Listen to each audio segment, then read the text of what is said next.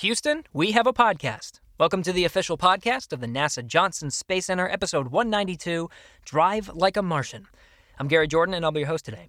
On this podcast, we bring in the experts, scientists, engineers, and astronauts, all to let you know what's going on in the world of human spaceflight.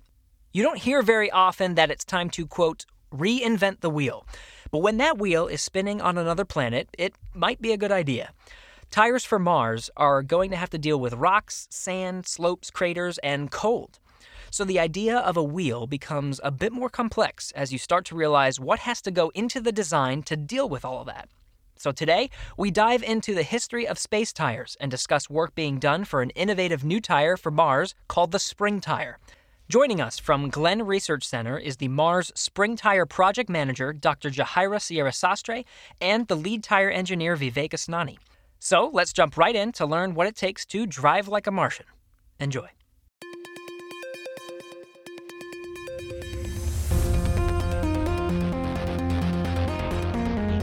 minus five seconds and counting. Mark. Launch commit light circle. There she goes. Houston, we have a podcast. Yajaira and Vivake, thanks for coming on Houston. We have a podcast today. Hey, excited to be here. Hello, Gary. Thank you for having us. Hey, uh, great to have both of you guys. Um, so, uh, this is a very interesting topic Martian tires, and we're going to get into a lot of the. We're going to start with the history, uh, talking to you guys ahead of time, and we're going to actually reveal what is a tire, what is that, especially in the space environment, and then get to some of this super cool technology that you guys are working on. Yajaira, I want to start with you. Um, what is your background? How did you get involved in tires, particularly with your uh, materials science uh, background? Yeah, that's a that's a very interesting question, and I don't have a really traditional path hmm. uh, to NASA. Uh, but I can tell you that I am a materials chemist by training. I have a PhD in materials chemistry. And back in grad school, I focused on the synthesis and structural evaluation of nanoscale materials from molecular thin films to metallic and semiconductor nanostructures.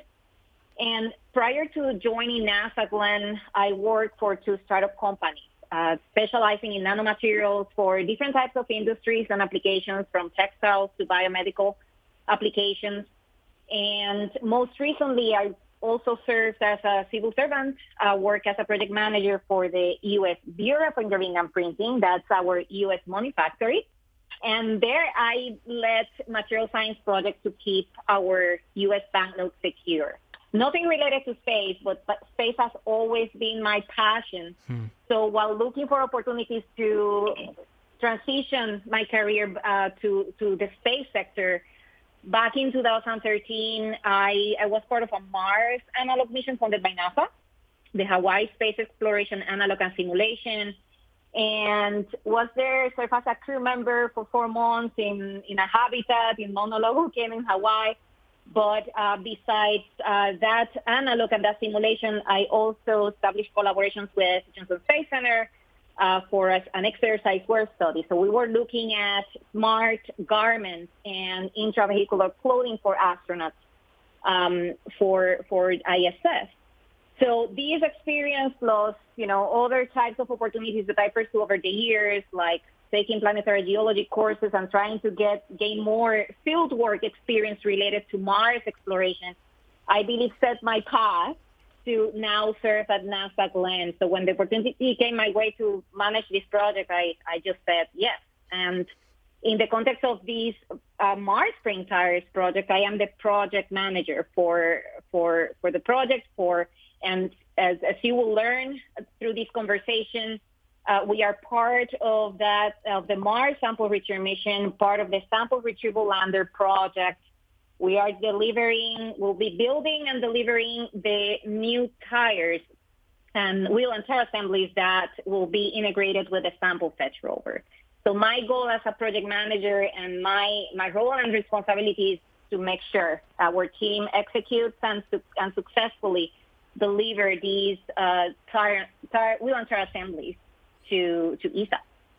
I can't wait to get into this topic. I'm, I'm curious though. It seems like, like you said, you have a kind of a roundabout path to get into NASA. I wonder what maybe an, earlier in your life there was something that maybe uh, that maybe triggered some spark that was that you were thinking, hey, NASA is somewhere that I want to go. I want to work in the space sector. Do you have a moment like that in your in your earlier life? Oh yes, definitely. I've been since since my early years, right? Since I was very young. I mean, my first passion and my first love was astronomy and planets and stars. Um, I I am originally from Puerto Rico, so growing up in that beautiful island and just staring at the night sky really really mm-hmm. influenced me, instilling me that passion for science. Wonderful, wonderful. I'm glad to have you on today, uh, Yajaira. And um, uh, Vivake, uh, you are bringing to the table a uh, mechanical engineering background. Tell us a little bit about yourself. Yeah, actually, you know, going into school, I wanted to work on acoustics. So hmm. I started in electrical engineering and then in graduate school did mechanical engineering. Um, my path really wasn't directed toward NASA. They, they recruited me. And when I got to NASA, we were just going back to the moon, right? So we hadn't really thought a lot about moon rovers in a while. There wasn't much going on in that in that area, and I, I found myself in this meeting where we were trying to figure out how to land a nuclear reactor on the moon and get it away from the lander. So we're starting to thinking about mobility on the moon and kind of looking at each other, not really knowing how to handle this problem. and that just sent me down a rabbit hole. And since then, I've been really interested in uh, mobility on other planets.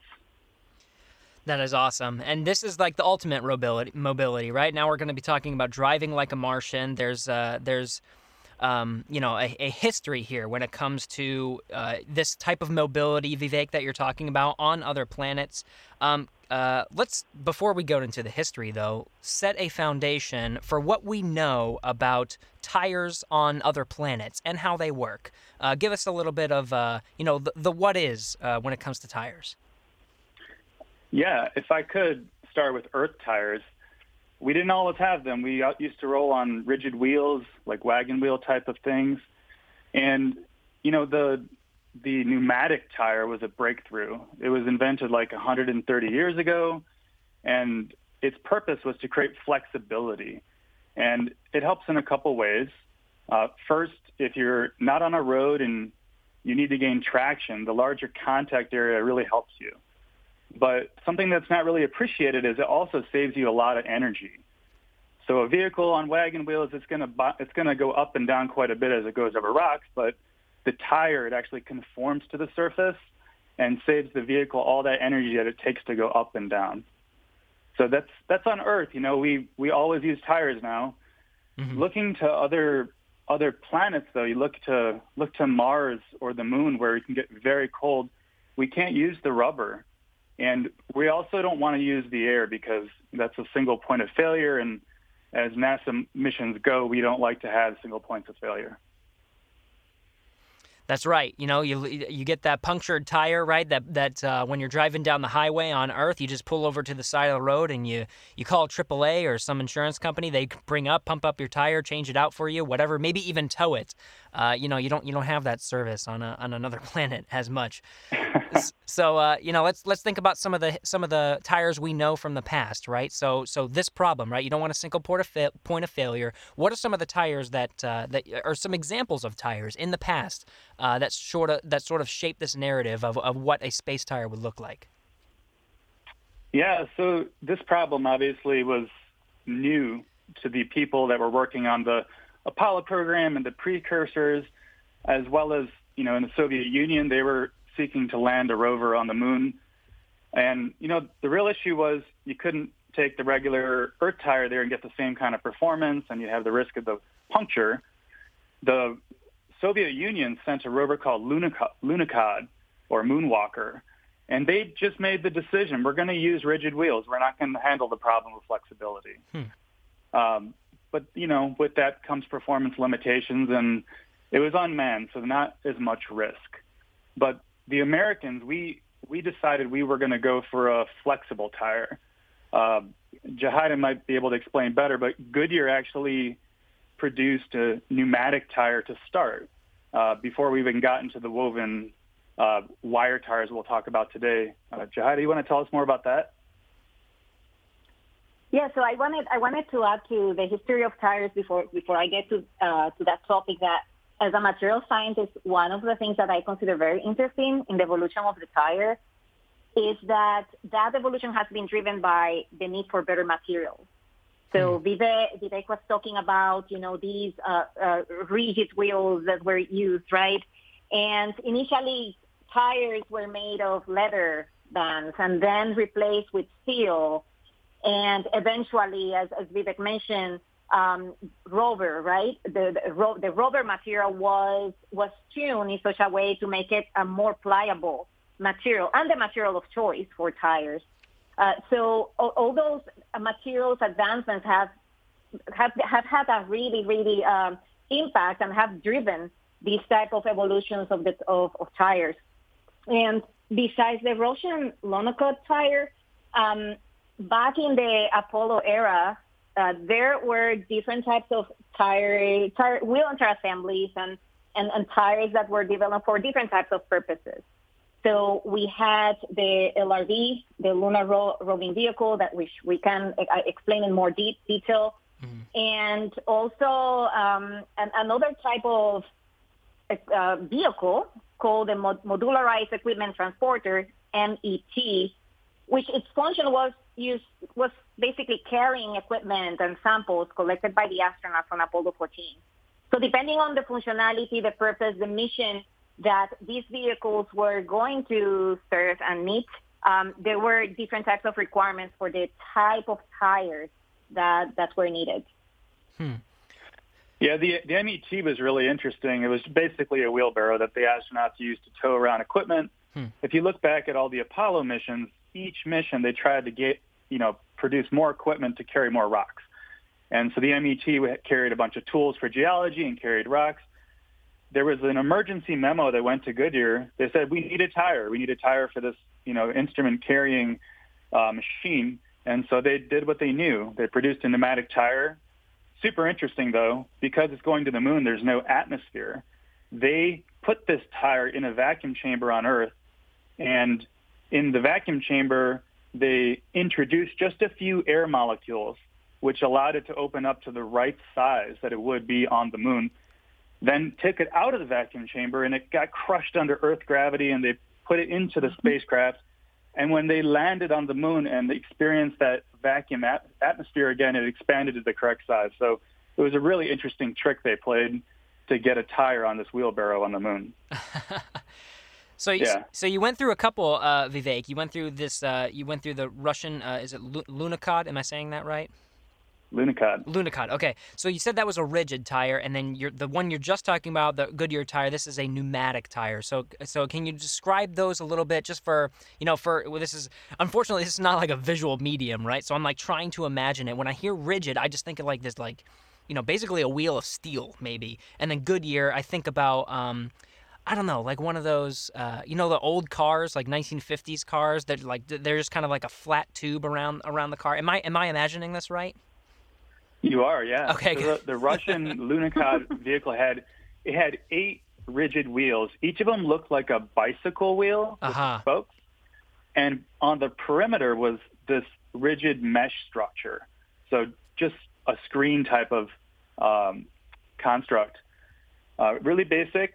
It, it was really intended just to be light in weight and roll. Mm-hmm.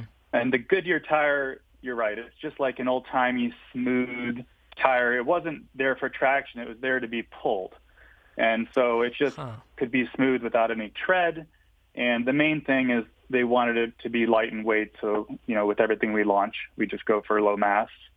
It wasn't until the next vehicle, the Apollo lunar roving vehicle that carried astronauts, that traction became a really big deal.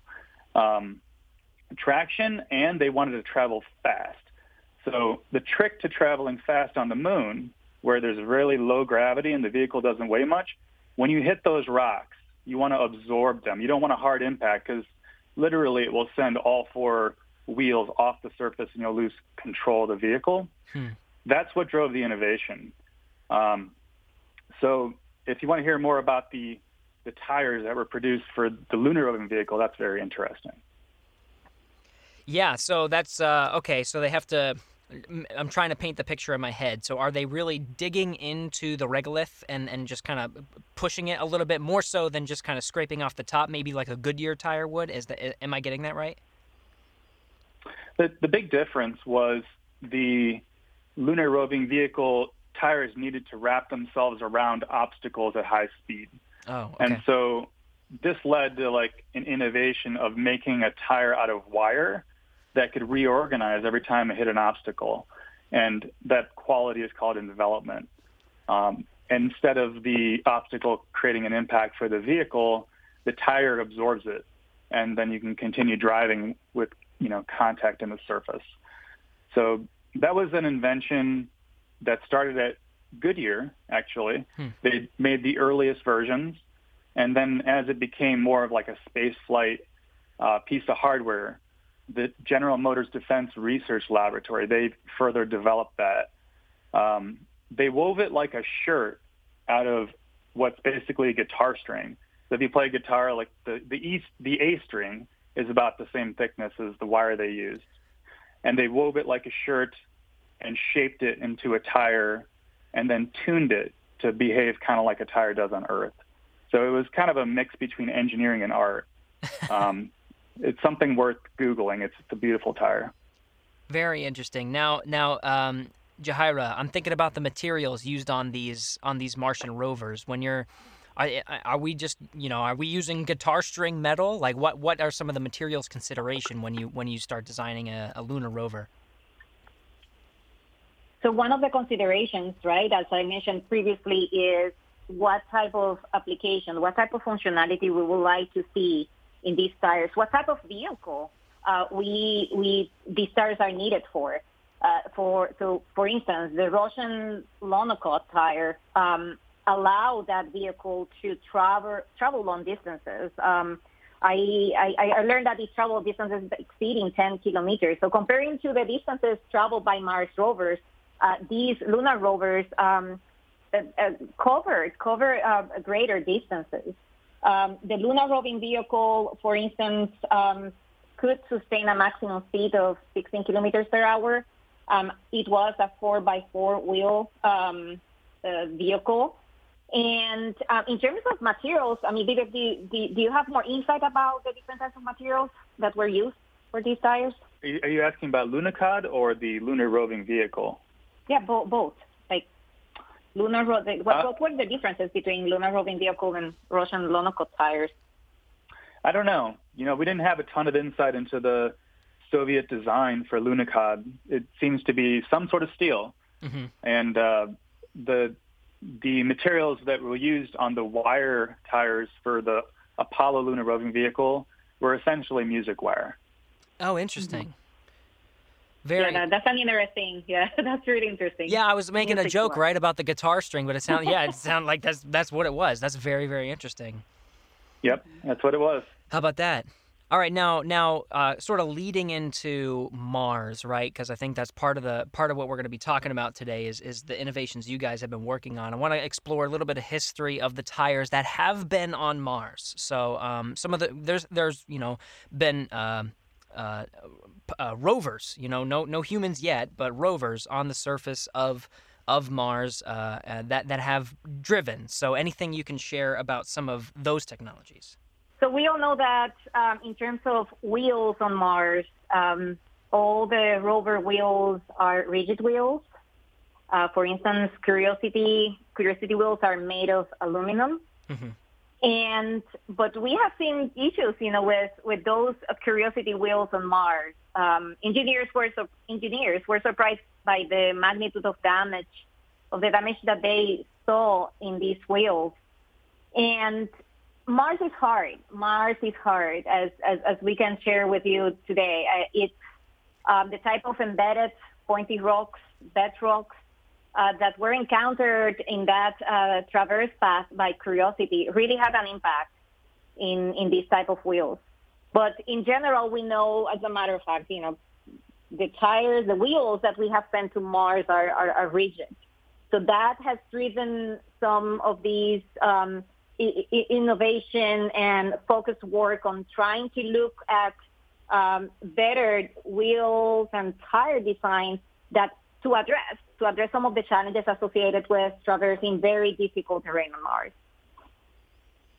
Yeah, I think uh, I think I've seen those pictures, right? So um, Curiosity uh, did you know awesome things when it just after it landed, we got to see some super high resolution photos of the rover, right? It traveled across the Martian surface doing a bunch of science, and sometimes it took some selfies. And over time, I think we started to see, right, some of those tires. It was taking mm-hmm. selfies of the tires, and we could see holes in them, right? So that's what you're talking about. Rigid tires. It's made out of that aluminum, but those sharp, uh, those sharp rocks are are doing some damage to the rigid tires.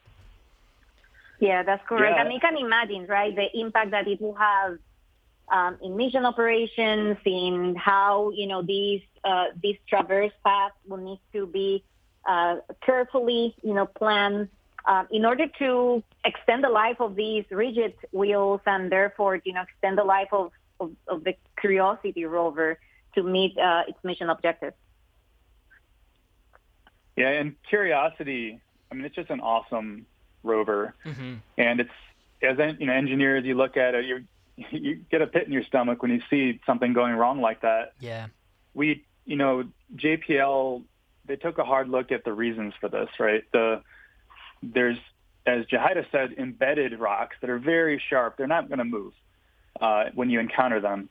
And if you have a six-wheel rover and a heavy one, like Curiosity, something like 850 kilograms or perhaps more, uh, when one wheel encounters one of those embedded uh, rocks. The other five try to drive it through. So it's you know five wheels ganging up on one. It doesn't have a choice, and it gets it gets punctured by this embedded rock. It's not something that was seen in, on Earth for testing, and so anymore our our risk posture for testing is quite careful. We test almost everything. So let's dive into that, Vivake. Um, thinking about uh, why Mars is hard, right? So you talked about, uh, you know, when you're talking about JPL uh, rovers exploring the surface of Mars, one of those reasons that Mars is hard is because of these rocks. You know, when when you think about driving on another planet, I think that's the one that might be most obvious when it comes to tires, right? Is that puncture, right? You don't want to you don't you don't want to puncture the tire. So so these rocks are, are, are one of those things that makes Mars so difficult. Rocks are one of those things. And you know, Mars is surprisingly rocky. And when you get into the dry lake beds like, you know, Gale Crater where Curiosity went and you get to Jezero where Perseverance is right now, mm-hmm. you can mm-hmm. just look around and see all these embedded, cemented in rocks. Uh, it makes sense, right? It was in a ancient lake bed, and that that's a um, massive challenge if you're trying to fight against those rocks. And what tires that are flexible seek to do is to stop the fight, to accommodate and conform to the surface so that there's not as much stress and there's no punctures. Um, Mars is hard for other reasons too. If you look just about anywhere, any region, you can see ripples.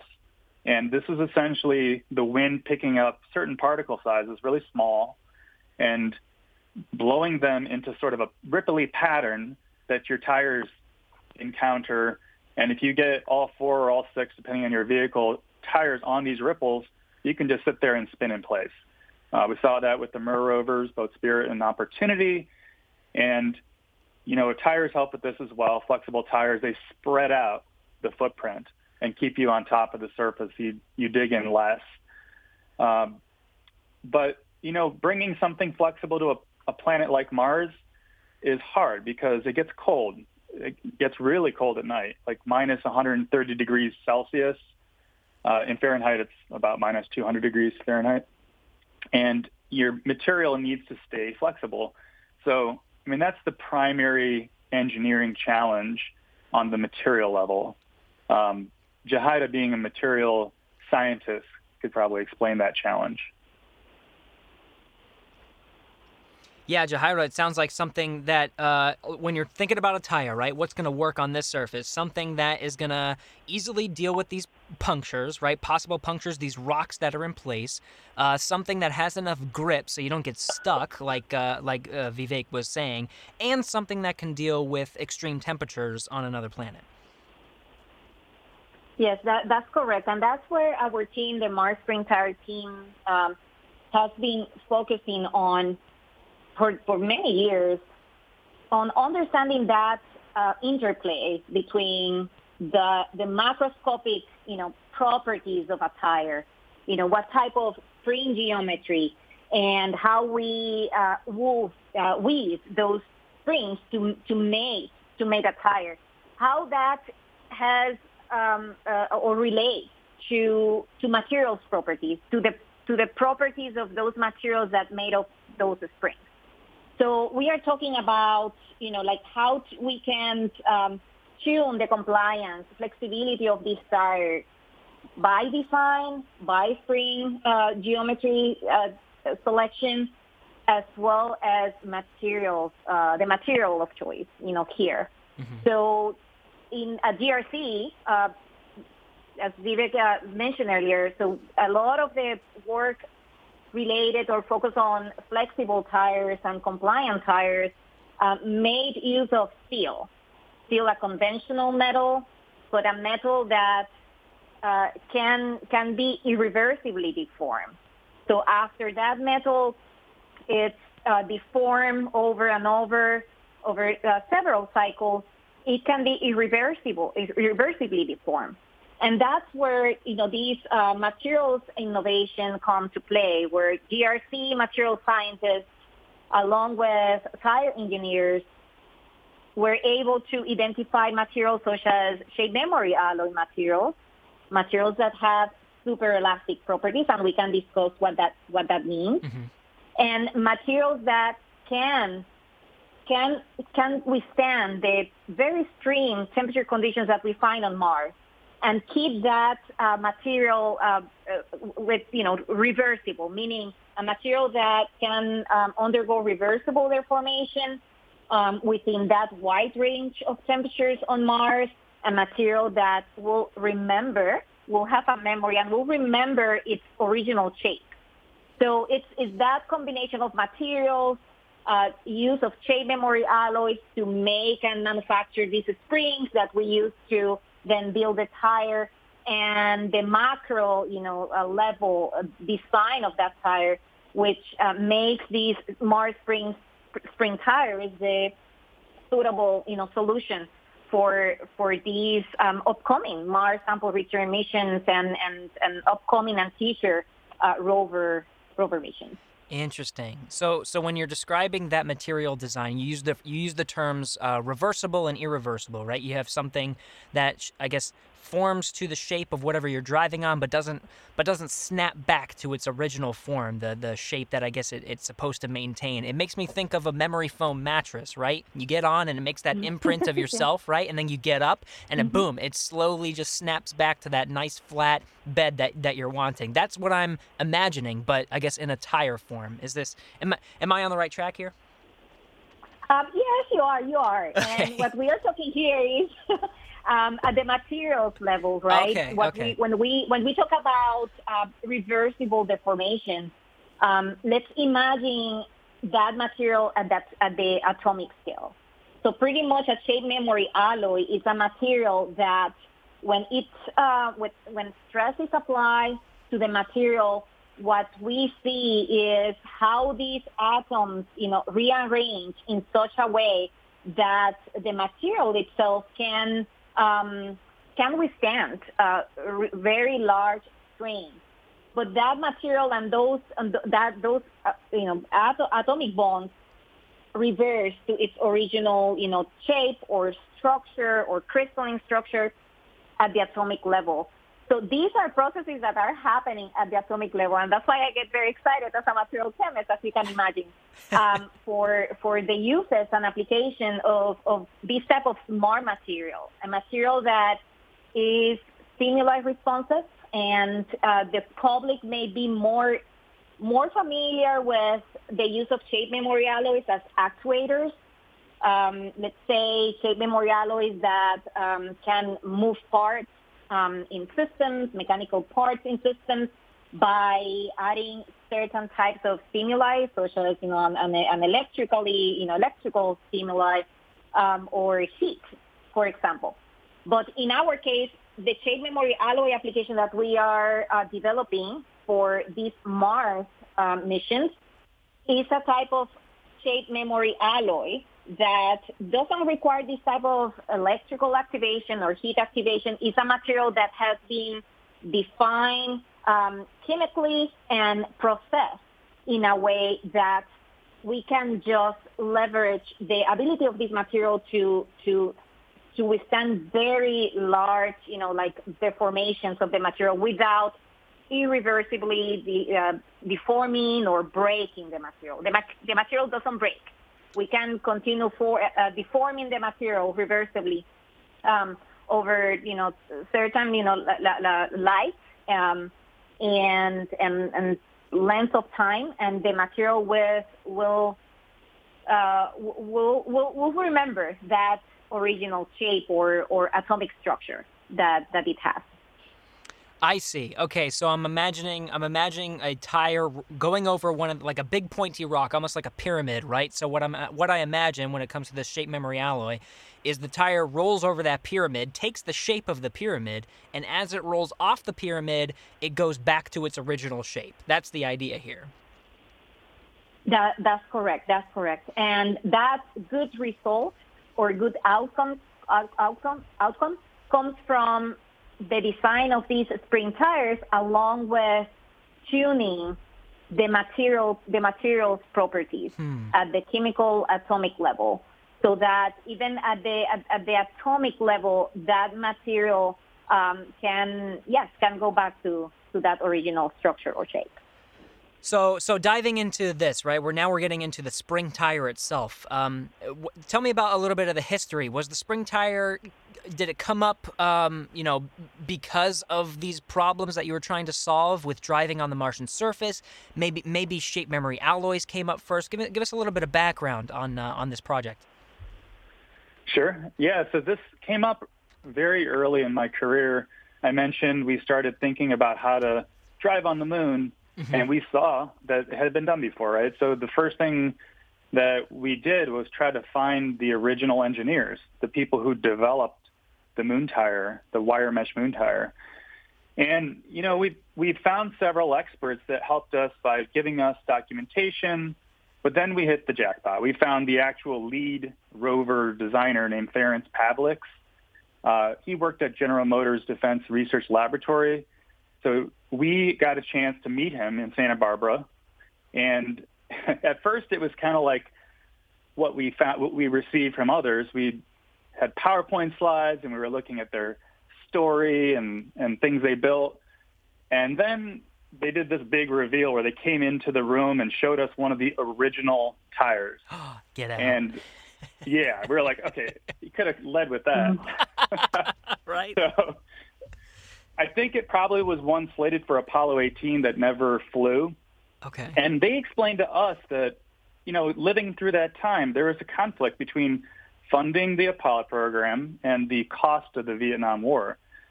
So hmm. the you know the Congress at that time they they abruptly shut down Apollo. A lot of the hardware for Apollo 18 existed but wasn't used. So they put one of these tires in their closet and kept it there until we came and knocking on the door. Uh, so you know, engineers from Johnson Space Center, Jet Propulsion Laboratory, and myself, we were just you know tripping over ourselves to learn about this um, eventually, we decided to bring this to the experts. So we took this hardware to Goodyear, which is close to where we uh, do our engineering in Cleveland at the Glenn Research Center. Goodyear is the neighboring city in Akron. And we set up an agreement that we're going to, you know, we're all going to get together and try to learn what this is, reverse engineer it, remanufacture it, and get all the value of, of it out of this original invention so we set up shop in the Goodyear blimp hangar and made essentially a, a manufacturing shop. We built all the machines that were needed to remake this uh, tire. And uh, in the end, we started to understand it. Uh, we made it, tested it, understood its limitations, and then we wanted to see can we use it for the next moon missions, which were much heavier vehicles. Uh, so we started trying to make heavier versions of this. So we increased the wire thickness and such. And we found out that the structure locks up. It's no longer flexible when you try to make it support heavier loads. Hmm. So at that point, we were stuck. And we went back to the agency. Uh, we went back to NASA headquarters and we said, we need to make a change. And so we kicked off this program called Generalizing Moon Tire Technology. It had the goal to try to make it a useful technology for the heavier moon vehicles and for Earth vehicles in Earth gravity. Um, and so, you know, that was a really, really fun slash frustrating uh, thing to work on because we tried all kinds of design changes and just hit hit walls. We couldn't figure out how to make something as good as the Earth tire, which has air and rubber, but without those uh, ingredients, we're just working with the wire. Um, we tried making tires that look like slinkies. Uh, we tried changing the tire to look like earth tires. We had like radial construction. Uh, in the end, we stumbled upon the spring tire. We were trying to make these wire tires and we are having trouble keeping the wires in place. So we were using springs as spacers to keep the wires separated from one another. And over time, we kept adding springs and removing wires, and eventually the whole thing was just a spring tire. And we created that spring tire sort of like a fireplace screen, if you can imagine, where each spring is intercoiled with its neighbor, kind of like DNA, and then shaped into the, the structure of a tire. So it was kind of an accident. We can't say we had a really clear design logic, uh, but in the end, made for a really useful tire. Yeah, uh, you know, it's uh, almost like a. It sounds like a trial and error journey, right? Let's try this. Nope, that didn't work. That try this. Nope, it didn't work. And then it seems like springs were sort of leading you in the right direction. At what point did shape memory alloys come into the story? Uh, later on, actually, I want to, if you don't mind, give a quick shout out to Jim Benzing, who yeah. I think put us on. He was a Goodyear engineer, who put us on the right path because we tried a lot of, I would say, like academic solutions, and he's like, okay, guys, let's get in there and try stuff. And that's how we got we arrived at a design solution. Um, Shape Memory alloys came many years later when we shifted our attention from the moon to Mars. And, you know, the initial step was to try the original spring tire on a Mars, what we call a life test. And essentially that's driving, uh, in, in, this case, it was like a half of the Mars 2020 or the Perseverance rover around a test track and just seeing if your tires will survive. Uh, well, the original spring tire, it survived, but it would get dented. It would get plastically deformed. And that just created the uh, problem to solve. And the material innovation is what was brought in, the shape memory alloys, in order to solve that problem. I see, and and that's where uh, Yajaira comes into the mix, right? Yajaira. So how how did that? How did you start incorporating this shape memory alloy with the spring tire design? Well, I should I should say that um, in our team, the two uh, to add to that story, right? Yeah. So we have in our Mars spring tire team, um, we have material scientists, we have tire engineers, and back in the days when, um, as Vivake said, when these steel tires started giving giving issues associated with plastic deformation, it was a moment of serendipity between Dr. Santo Padula and Colin Creager, engineer Colin Creager, where they started chatting about, you know, how, how to fix that problem.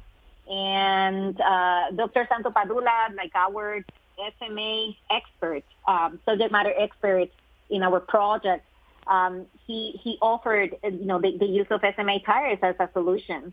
And since then, um, the, the, that moment, you know, that moment between them, what that it's what started, you know, these these new um, engineering development, you know, incorporating these shape mm-hmm. memory alloys as the material of choice for for these tires.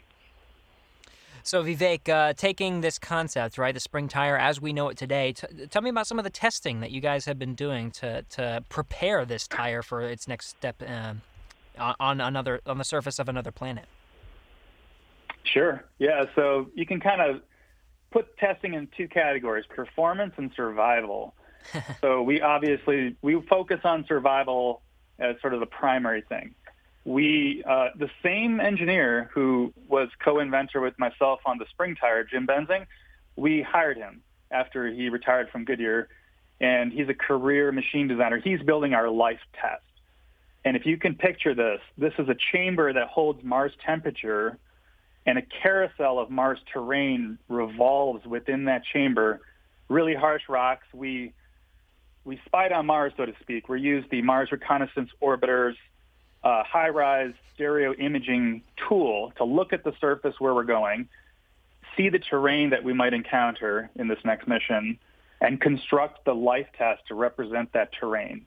Hmm. So we have the right rocks, and we're in the right temperature environment, and to account for the gravity difference, we have an interesting mechanism within this chamber that you know balances like a seesaw, the right amount of rover mass, but also allows you to have that light weight that you would have on Mars. And we drive to four times the mission life to understand if we can survive and have, you know, reserve life um, just to be sure. So that's the survival side of things. Um, and on the traction side of things, we have a whole laboratory. We call it the Slope Lab. We actually developed it for the Constellation program.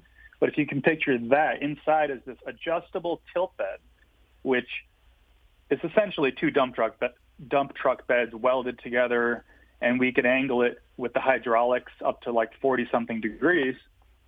So we can use that to evaluate slope traversal, and we have another big sandbox and other machines that allow us to drive and evaluate different rover operations. So, you know, we we are doing our best to try and cover our bases and go in with our eyes wide open. I'm trying to get a paint a picture on that first test that you were talking about, Vivake. Um, is I, I'm I, I imagine like some some chamber right that's simulating the the Martian surface, and you said drive to four times. Uh, the the design life. So how I imagine it is a tire just kind of going around like a carousel uh, for I, I, don't know. Uh, in my mind, I think years. Is that what's going on here? You're just kind of driving this thing over and mm-hmm. over and over. You know, fortunately, uh, it doesn't take that long. Okay. We can get ourselves a, a, full life test under our belt in about a week. Oh, interesting. What's hap- Yeah, it's not it's not too bad. Uh, you know, if you compare that to driving on Mars, there's a lot of downtime. You're not driving at night. It's too cold. Um, you're with this particular rover. It's solar powered, so your your you're energy limited as far as how you go each day. But you know, it's also autonomous. So it's not like the Apollo rovers where uh, you could drive quite fast and quite far. Mm-hmm. It's going to set the land speed record on Mars, but still quite slow. So when you test on Earth, we we go faster, and because we're going continuously, we can get the whole mission uh, done in a couple days, and you know get ourselves an even longer test in a week. Uh, basically, we keep the the wheel and the tire attached to an, one arm of what would be the rover, and the carousel moves while the tire rotates. Uh-huh. So we're not driving around; it's kind of fixed, and that's what lets us be inside of a temperature chamber um, by keeping everything stationary and having the carousel move underneath the tire. Okay, I get it now. Yeah, and and I, I that totally makes sense, right? Because the the even the rovers they're driving now, they drive a little bit, they pause for a long time, and then they drive a little bit again. You know, so it's I I see uh, you're just basically getting that all that time done, the driving part done in a week. So that, I I understand that. Yep. Okay, uh, so uh, what's next for the spring tire? You keep talking about missions, you know, getting ready for the mission. So, so what are you what are you preparing for? What's the what's the Mars tire gonna or the spring tire gonna do? Yes, excellent. So the Mars spring tires um, is the subsystem that uh, will be delivered to ESA's sample fetch rover. So we have been very excited, right, about the successful landing of Perseverance. Now Perseverance rover is on Mars will be collecting samples, putting Martian soil samples in, in these tubes that a future Mars sample return mission will be will be collecting to return them back to Earth. So we are part of that endeavor. Uh, we have been collaborating uh, with ESA um, in their with, with their sample fetch rover uh, design, and right now with with with our part or role is to design and build the wheel and tire assemblies that will be integrated hmm. in these in these fetch rovers. And I should mention that um, earlier in the conversation, you, you were wondering about the time, you know, that um, these future rovers will have to traverse the Mars terrain. Mm-hmm. And we should say that for the Mars sample return mission, and uh, in contrast to Perseverance, which is a scientific mission, right? these samples fetch rover one have a lot of time. So that's why uh, new rover um, development, new tire developments are needed uh, to ensure, as we have mentioned, to ensure that these four by four uh, sample fetch rover um, rover will have sufficient traction, uh, that these wheel and tire assemblies will be durable enough, that will, will that these are wheel and assemblies that will will help this rover uh, to save energy, so that the rover traverses more terrain and go and catch the samples and the tubes that the Perseverance will be leaving in in, in depot and spe- specified locations um, to to then you know return them to to the Mars Ascent Vehicle that will bring them you know back to Earth. Uh, so the lots of work right now with design um, lots of work, you know, uh, co-engineering efforts to define those um, uh, wheel and tire assembly requirements. And and Vivake, Vivake, you, you, you can add more to that. Oh, I'd love to. This is one of my favorite subjects. So the next mission, to, the, the, next mission to Mars, as Yajaira just said, is the retrieval mission. So it's called Sample Retrieval Lander. It's really unusual in two ways. Number one is we're taking a rover and a rocket in the same lander. They have to coexist. So usually we talk a lot about mass. Mass is a big deal when you engineer a spacecraft. Here we're also really volume constrained. So the rover folds up and it has a, has a neat little compartment inside the back, back shell interface structure where it lives. And it doesn't have the ability to be as big as Curiosity, right? Or, you know, the Perseverance rover. Uh, it's much smaller.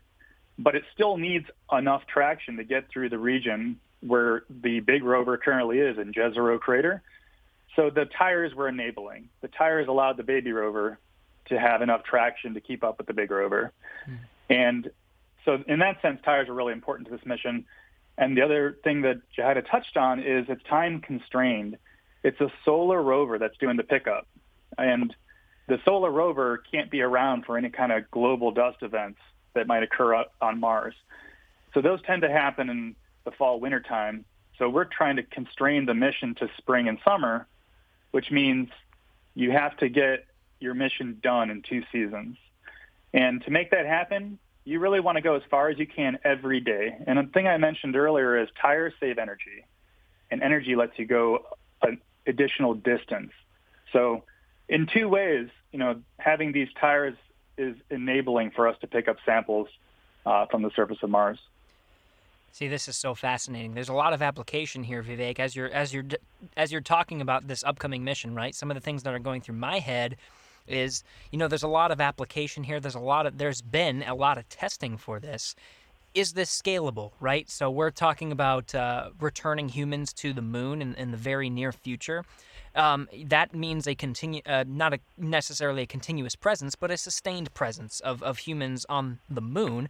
And what I'm thinking is maybe humans can benefit from a technology scaled up to to a lunar rover that's that uses a lot of this technology is there a future for scaling up the uh, the spring tire technology? I know, I know, you're talking about Mars, right, for for a lot of this, but is is there a potential for it to be uh, on use on the moon?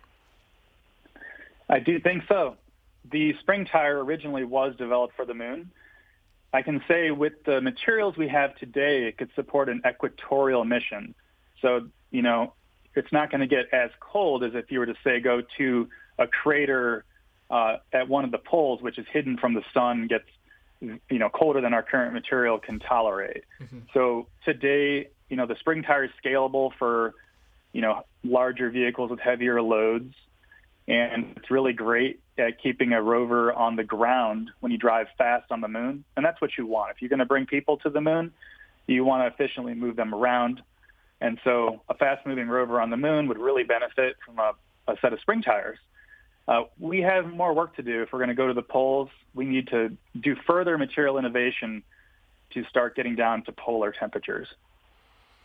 Now, Yajaira, you, talk, um, you know, Vivake just mentioned material innovation, right? There was this shape memory alloy that went into the the spring tire design, and, and a lot of innovation to make that possible for for the upcoming uh, Mars mission. But I wonder, you know, there's, there seems like there's a lot of work in here and there's a lot of benefits of shape memory alloys, potentially of spring tires. Is there anything that can be brought back down to earth for, for the benefit of us here on that are stuck on this planet?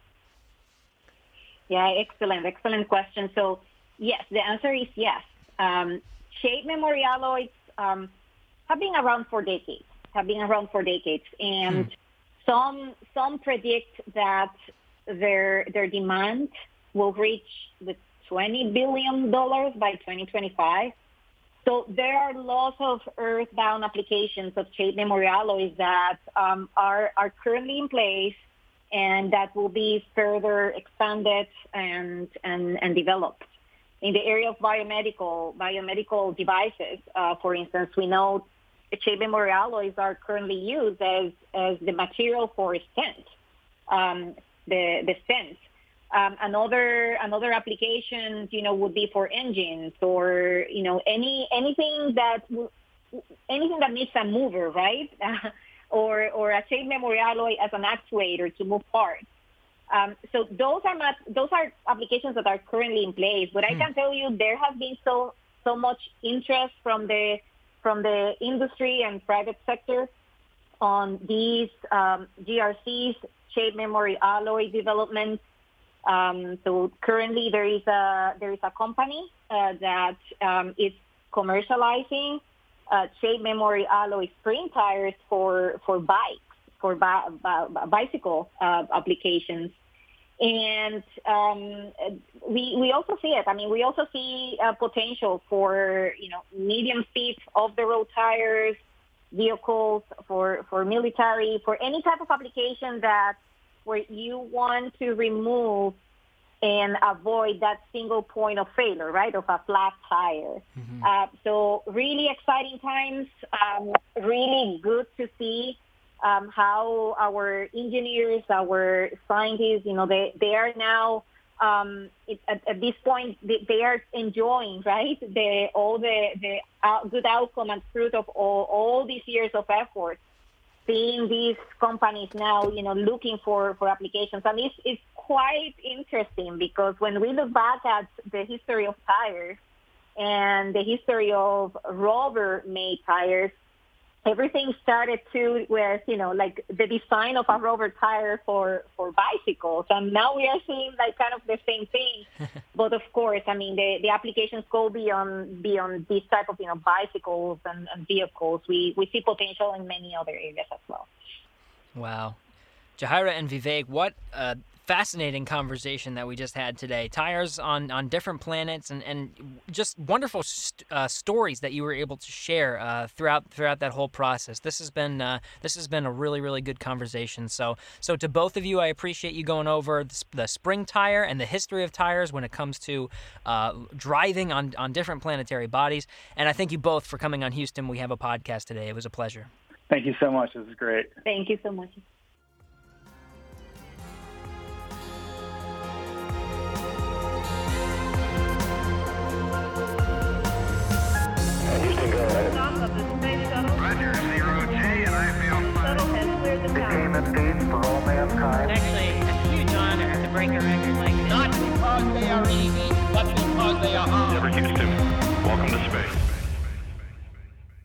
Hey, thanks for sticking around. I hope you uh, enjoyed our conversation today with Yajaira and Vivake as much as I did. I definitely learned a lot about tires, not only the history, but a lot of the cool technology uh, that's under work right now for missions to Mars and perhaps the moon.